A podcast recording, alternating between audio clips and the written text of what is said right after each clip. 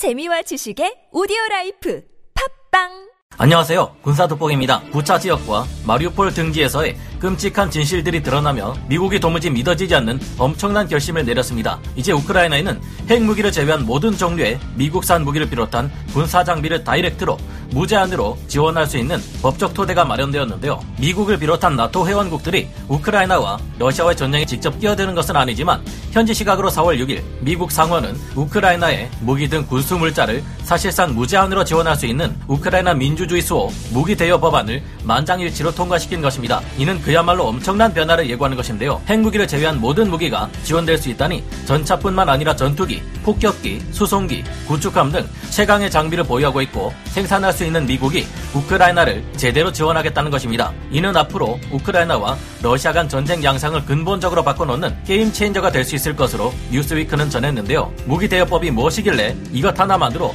언론들이 우크라이나군의 일방적인 승전까지 예상하는 걸까요? 전문가는 아니지만 해당 분야의 정보를 조사 정리했습니다. 본의 아니게 틀린 부분이 있을 수 있다는 점 양해해 주시면 감사하겠습니다. 2차 세계대전 이후 81년 만에 부활한 이 무기 대여법은 제2차 세계대전 당시 미국의 대통령 프랭클린 D 루즈벨트가 주장한 미국의 대연합국 물자 지원 계획입니다. Lend-Lease 법이라고도 불리는 무기 대여법은 2차 대전 당시 연합군과 소련군의 승리에 결정적인 기여를 한 법안인데요. 까다로운 절차 없이 군사 장비가 부족한 나라들에게 미국이 무기와 군사 장비를 무제한으로 대여해 주는 것입니다. 당시 미국은 소련과 영국 등의 여러 국가에 쇼미더머니로 대표되는 마음 놓고 생산 가능한 미국의 엄청난 산업 능력으로 연합군의 승리에 지대한 역할을 했는데요. 이 무기 대여법 때문에 2차 대전의 향방은 크게 달라졌고 세계인의 인식에서 미국을 기존의 최강대국이었던 대영 제국을 압도하는 새로운 초강대국으로 인식하게 만들기 충분했습니다. 바로 이 무기 대여법을 통해 미국은 국제 군사 및 정치의 주도권을 영국에게서 이어받게 되었고 위기에 처했던 소련 또한 독일에 맞서 승리할 수 있었는데요. 사실상 소련의 경우 무기 대여법에 따른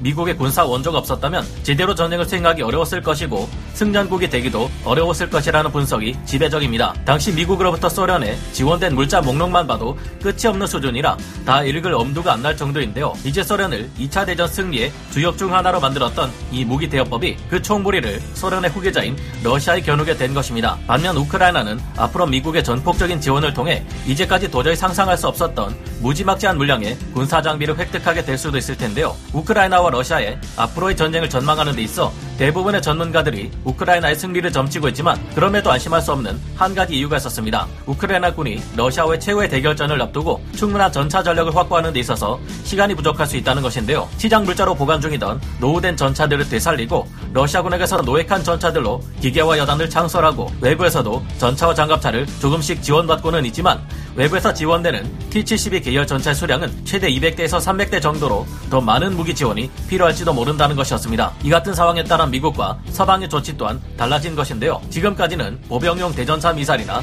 휴대용 지대공 미사일, 스팅어 같은 소극적인 방어용 무기 위주의 지원이 이루어졌습니다. 하지만 이제는 전세를 뒤집기 위해 필요한 모든 공격용 무기 지원이 가능해진 것인데요. 현지 시각으로 4월 6일 존 커비 미 국방부 대변인은 우크라이나가 전쟁에서 절대적으로 승리할 수 있다고 자신했습니다. 이와 함께 미국의 바이든 행정부는 같은 날 러시아 최대 국책은행인 스베르은행과 최대 민간은행 알파은행을 국제은행 간 통신협회 스위프트 결제망에서 배제했습니다. 이 제재 하나만으로 러시아 은행의 3분의 2 이상이 스위프트에서 전면 차단되었는데 그 자산 규모가 무려 1조 4천억 달러, 하나 약 1708조 원에 달한다고 합니다. 무기 대여법으로 지원되는 모든 무기는 공짜가 아니지만 나라의 운명이 걸린 전쟁 위기에서 국민들의 희생에 누구보다 격분하고 있는 젤렌스키 우크라이나 대통령이 미국으로부터 받을 무기 지원은 그야말로 압도적인 수준이 될 것 같은데요. 일단 위기를 넘긴 후 우크라이나는 이 무기 지원에 대한 빚을 이자까지 쳐서 미국에게 갚아야겠지만 사실상 이는 명목상의 명문에 가까운 것으로 알려져 있습니다. 영국만 해도 2차 대전 당시 무기 대여법에 의한 군수 물자들을